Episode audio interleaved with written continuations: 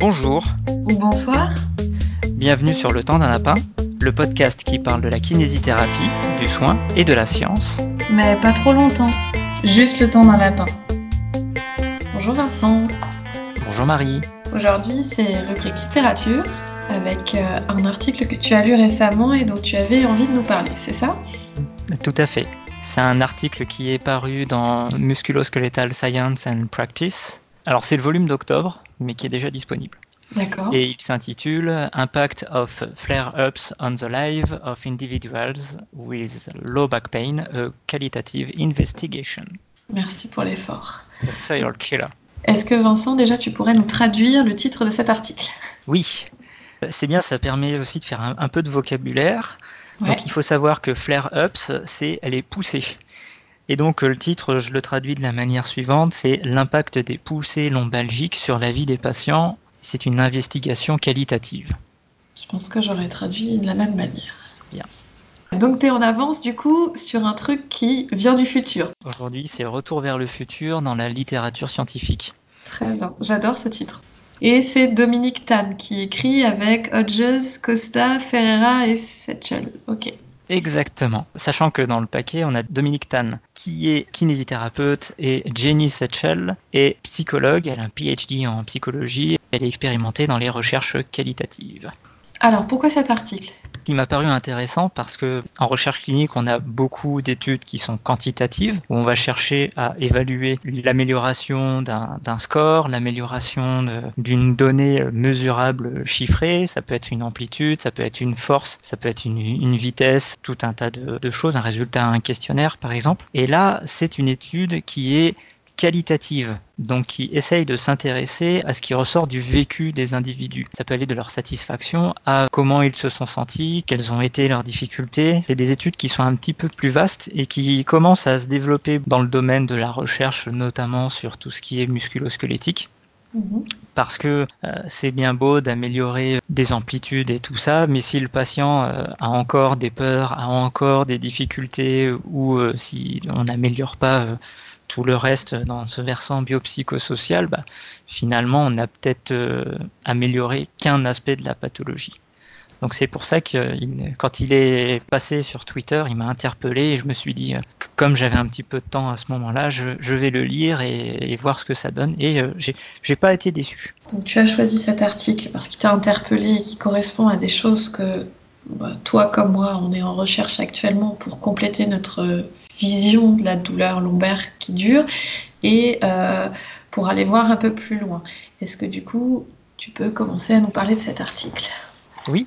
Alors cet article, il commence en faisant un constat, encore une fois, que l'aspect qualitatif est peu investigué dans la littérature sur les troubles musculo-squelettiques et que malgré tout, ils ont fait des, ils ont des informations sur les changements psychosociaux liés à la lombalgie chez les patients qui ont des poussées, qui sont en cours de poussée de lombalgie ou pas, mais que ces informations, elles sont surtout issues de déductions obtenues à partir d'études quantitatives. C'est-à-dire que dans la discussion d'une étude quantitative, les auteurs font remonter des informations que leur ont communiqué les patients sans avoir cherché à vraiment étudier les recoupements entre les informations données d'un patient à l'autre. Et du coup, eux, ils se sont attelés à ce, à ce genre de travail. Là, c'est une étude qui a été montée spécifiquement. Pour ces données-là et pour les changements sur la qualité de vie des patients habitués à la douleur lombaire et qui expérimentent à cet instant-là un, une poussée. Tout à fait.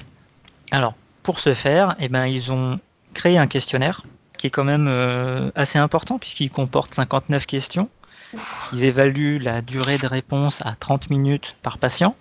Et euh, chaque question a mené une réponse, soit il y avait un petit espace pour euh, une dissertation libre, soit il était demandé trois mots au patient pour qu'il puisse répondre. Et dans cet article, ils ont exploité les résultats à une seule question, ce qui veut dire que potentiellement on, on va en avoir 58 autres derrière.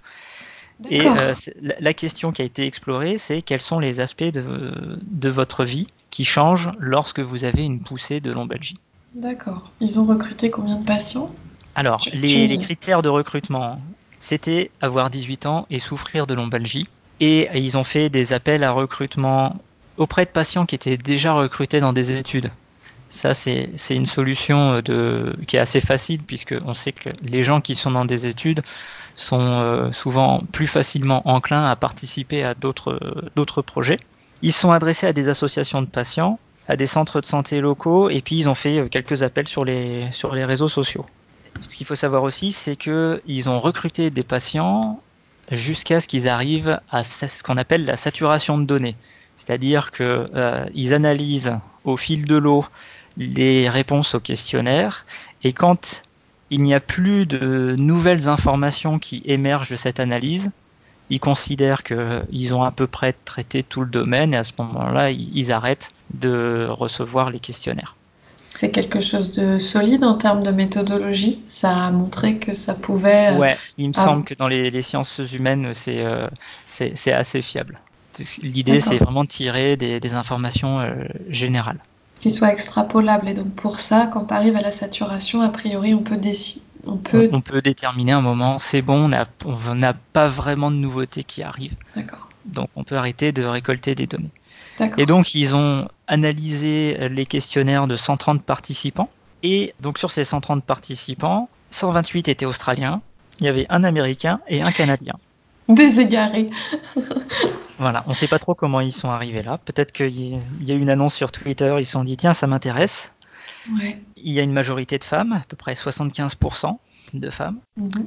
On a une majorité de patients qui souffrent de lombalgie depuis plus de 9 ans, avec un maximum à plus de 40 ans.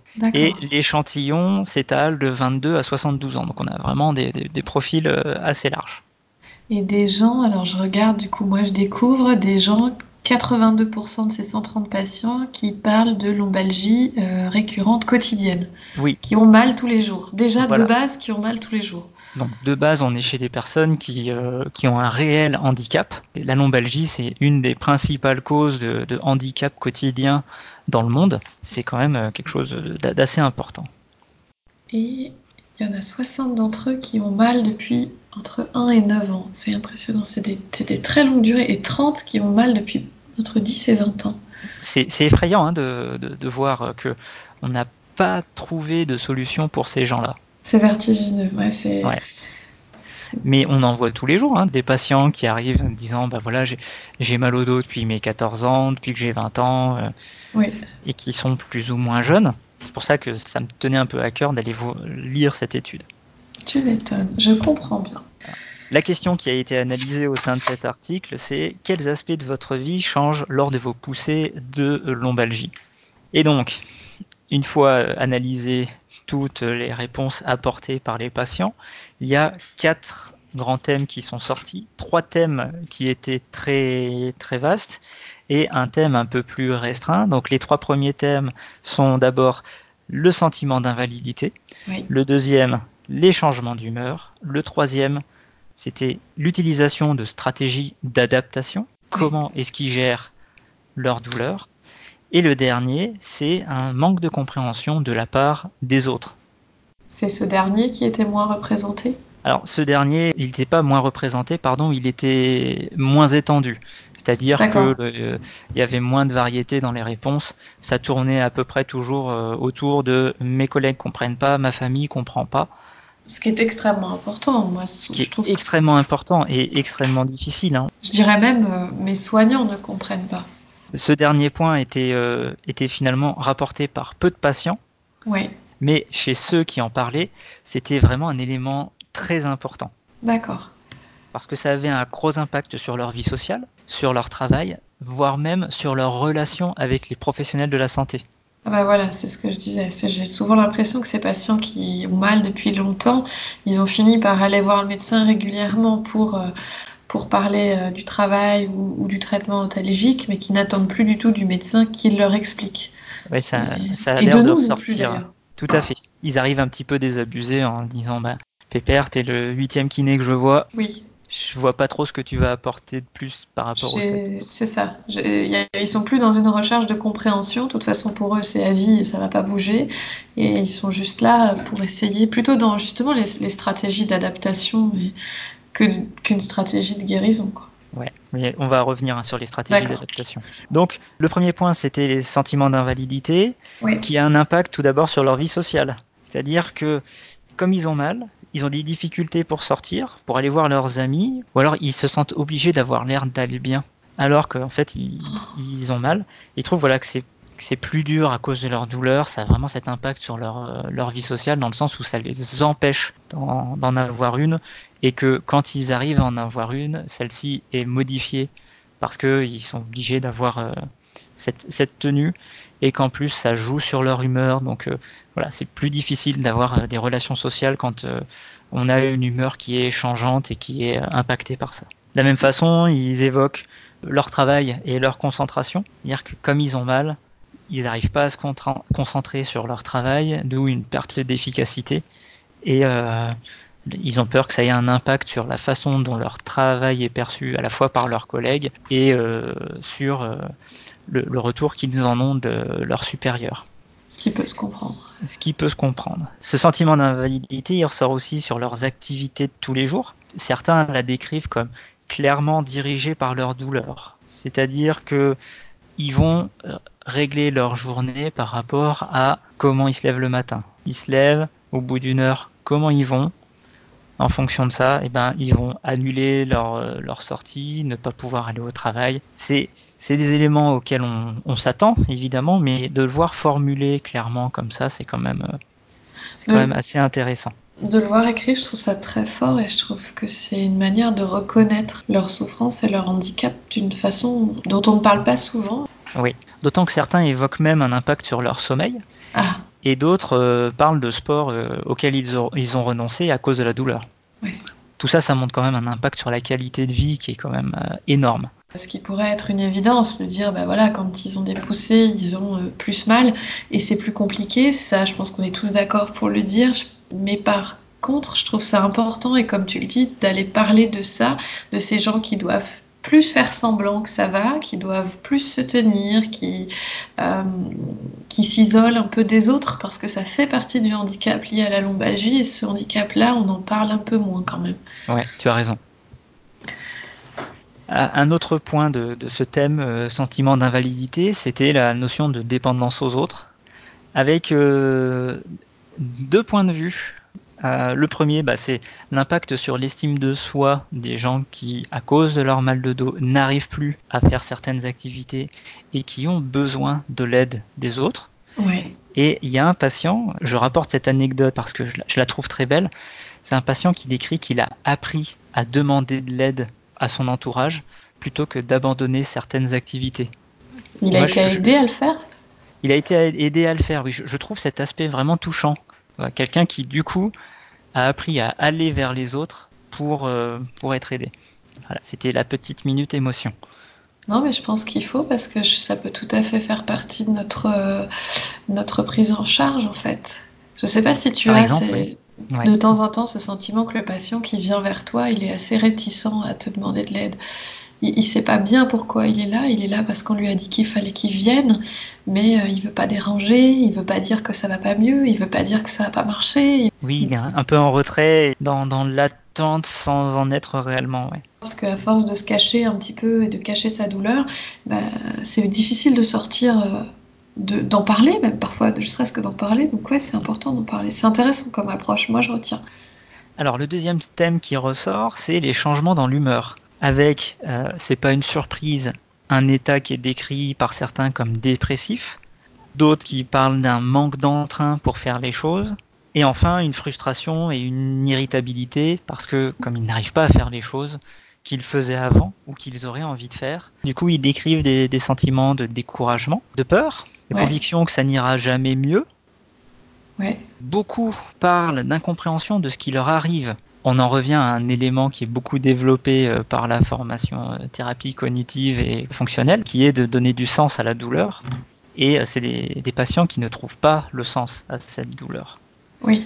Un, un élément qui a interpellé les auteurs, c'est que euh, ils ont quelques patients qui ont noté avoir des idées suicidaires. Ah oui, quand même. Par rapport à, à l'impact de cette douleur sur la vie quotidienne. Donc ça, c'est, je pense, que c'est quelque chose qui est vraiment euh, pas à négliger chez nos patients. Le troisième aspect, c'est les stratégies d'adaptation. Euh, donc comment les patients gèrent leur douleur. Et là, il y a deux, deux types de stratégies. Il y a les stratégies passives qui ont été utilisées par euh, la plus grande partie des participants de l'étude. Alors ces stratégies, c'est d'abord augmenter la consommation de médicaments contre la douleur, oui. avec en contrepartie les effets secondaires que certains peuvent avoir hein, quand on arrive sur des antidouleurs un peu plus puissants. Un retrait des activités de peur d'augmenter la douleur, l'utilisation de la glace, de chaleur et le recours aux professionnels de santé. Alors attention, je pense que là il faut voir professionnels de santé avec une vision anglo-saxonne, c'est-à-dire que c'est les physios, c'est les ostéopathes, c'est les chiropracteurs, c'est les c'est les APA, tout ça un peu un peu mis ensemble. Je sais pas s'il y a une référence aussi aux, aux thérapies alternatives, euh, c'est pas précisé. D'accord. Et à côté de ça, on a les patients qui ont eu recours aux stratégies actives, donc c'est un petit nombre, alors ces stratégies, ça consistait à adapter leurs activités à ce qu'ils pouvaient supporter au moment de la douleur, et certains reportent que parfois ça a échoué.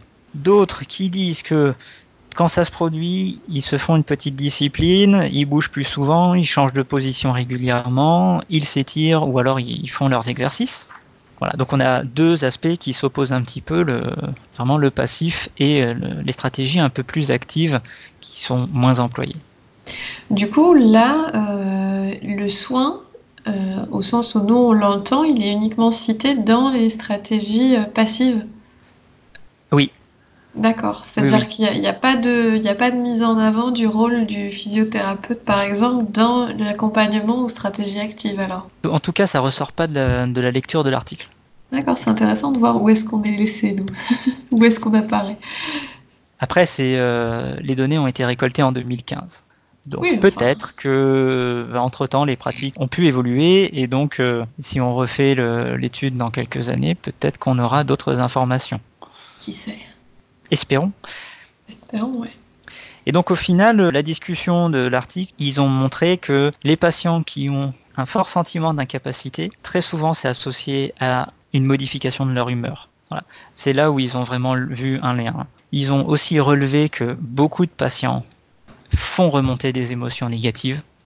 Et donc on le sait que ces émotions négatives entretiennent les phénomènes douloureux, facilitent l'apparition ou l'entretien de, ces, phénomènes douloureux. Et il déplore le recours massif aux stratégies d'adaptation passive. La, la, science nous dit que c'est pas ce qui marche le mieux, et notamment que ce sont des facteurs de risque de chronicité. Plus on a tendance à se tourner vers le passif, plus on s'engage sur le chemin de cette chronicité. Ils mettent en avant des limites, le fait que ce soit restreint au territoire australien, même si on a deux, Nord-Américains qui se sont perdus dans l'étude, le fait que ce soit des sujets volontaires, euh, les difficultés d'interprétation de certaines réponses courtes, qui parfois sont un peu... le, sens qu'on peut y donner est, difficile. Par contre, ils voient un avantage au questionnaire tel qu'ils l'ont fait, c'est que comme c'est un questionnaire qui individuel anonyme réalisé à la maison, les patients ont pu le remplir sans avoir de crainte d'être jugés, voire critiqués par la personne qu'ils ont en face. Ce qui est plutôt positif et ce qui fait qu'ils ont peut-être pu là dire des choses qu'ils ne disent pas habituellement à leurs soignants. Voilà, ils peuvent aussi euh, dire moins de choses parce qu'il n'y a pas de soignant qui allait les pousser à aller chercher cet aspect-là. Ouais. Et donc, les implications cliniques de cette étude proposée par les auteurs, bah, je pense que dans un premier temps, c'est d'écouter les patients, parce que tous ces aspects négatifs, il faut savoir les dépister, parce que si ça se trouve, ces patients, ils ont besoin d'être aussi réorientés vers des professionnels de la prise en charge psychologique. Et ça, c'est tout à fait notre rôle, en fait. Tout à fait notre rôle, voilà. Leur deuxième euh, proposition, c'est de proposer des stratégies efficaces, des stratégies d'adaptation, sortir des, stratégies passives et aider les patients à aller vers les stratégies actives et de les encadrer dans ces stratégies actives, ne pas leur dire juste allez faire du sport, allez marcher, ça ira mieux, mais revenir étudier comment ça s'est passé, est-ce que ils ont eu un bénéfice Est-ce qu'ils ont rencontré des difficultés Comment on s'adapte à ces difficultés Et moi, je rajouterais un point, c'est que finalement, on a vraiment besoin de faire ressortir le plus d'empathie qu'on peut pour ces patients, puisque on, est encore face à des gens qui souffrent et euh, cette étude montre que le degré de souffrance est quand même assez extrême. On met longtemps, hein. je ne sais pas toi combien de temps tu as mis à découvrir à quel point quand le patient te parle de la douleur, la plupart du temps, c'est encore plus que ce que lui dit. Je ne sais pas exactement d'où ça vient, mais on est plutôt euh, au début euh, jugeant et à traquer les gens qui exagèrent, ce qui pour moi est, une aberration et, un scandale. Moi, c'était quelque chose que j'ai découvert euh, un peu trop tard à mon goût et que j'essaye de, ne surtout pas oublier. Quoi. Je suis d'accord avec toi, et je nuancerai en disant qu'on on est des, des enfants du modèle biomédical on a été formé avec le modèle biomédical où on nous disait que la lésion était ce qui provoquait la douleur et que la lésion et la douleur étaient euh, proportionnelles. Or aujourd'hui, on sait que le, modèle biopsychosocial et la plupart des études euh, qui ont été menées depuis nous montrent que il y a d'un côté la lésion et de l'autre côté la douleur et qu'il y a plein de facteurs qui vont influencer la douleur en dehors même de la lésion. Donc, soyons pas trop durs avec, euh, avec, nous-mêmes. Là, c'est plus global parce que, effectivement, ce, qui, ce que je déplore, c'est qu'à ce moment-là, quand il n'y a pas une vraie corrélation entre la lésion et la douleur, le premier réflexe soit plutôt d'imaginer une exagération et d'avoir un peu plus de mal à aller imaginer qu'il y a peut-être d'autres facteurs qui influencent la douleur.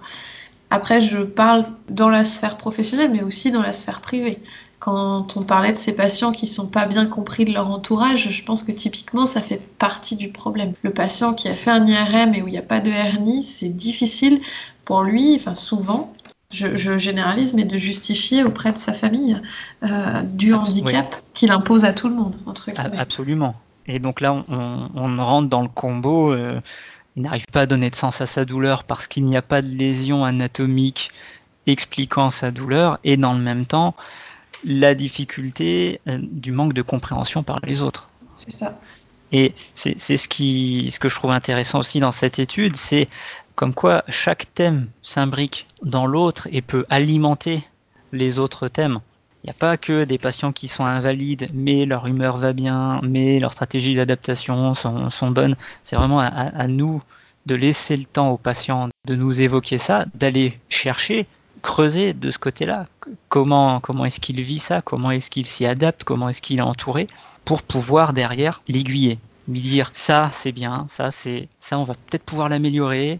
Euh, là-dessus on va essayer de vous aider. C'est chiffré euh, les liens entre les uns et les autres Pas dans l'étude. D'accord.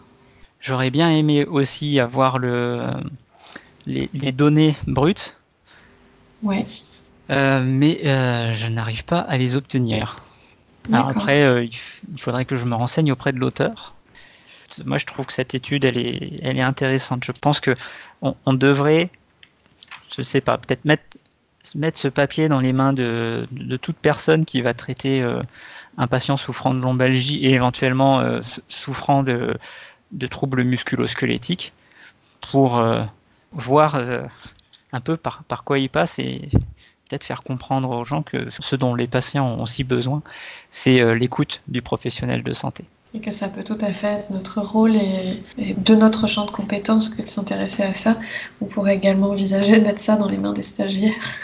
Ça, je serais curieux de, donner ça aux prochains stagiaires que j'aurai au cabinet en lui disant voilà, tu, lis ce papier puis tu me dis ce que tu en penses par rapport à ta formation et ton expérience. ça peut être un exercice assez intéressant. Donc voilà ce que j'avais à dire sur, euh, sur cet article. Je, vous encourage à le lire. Il est très court, hein. il, fait à peine 6 pages. Vous trouverez le lien dans le, dans le blog. Donc n'hésitez pas et faites-nous part de vos commentaires dessus. Faites-nous part de vos expériences. Et, euh, On y répondra avec plaisir et on vous mettra également le lien des articles qui ont été cités euh, dans l'émission.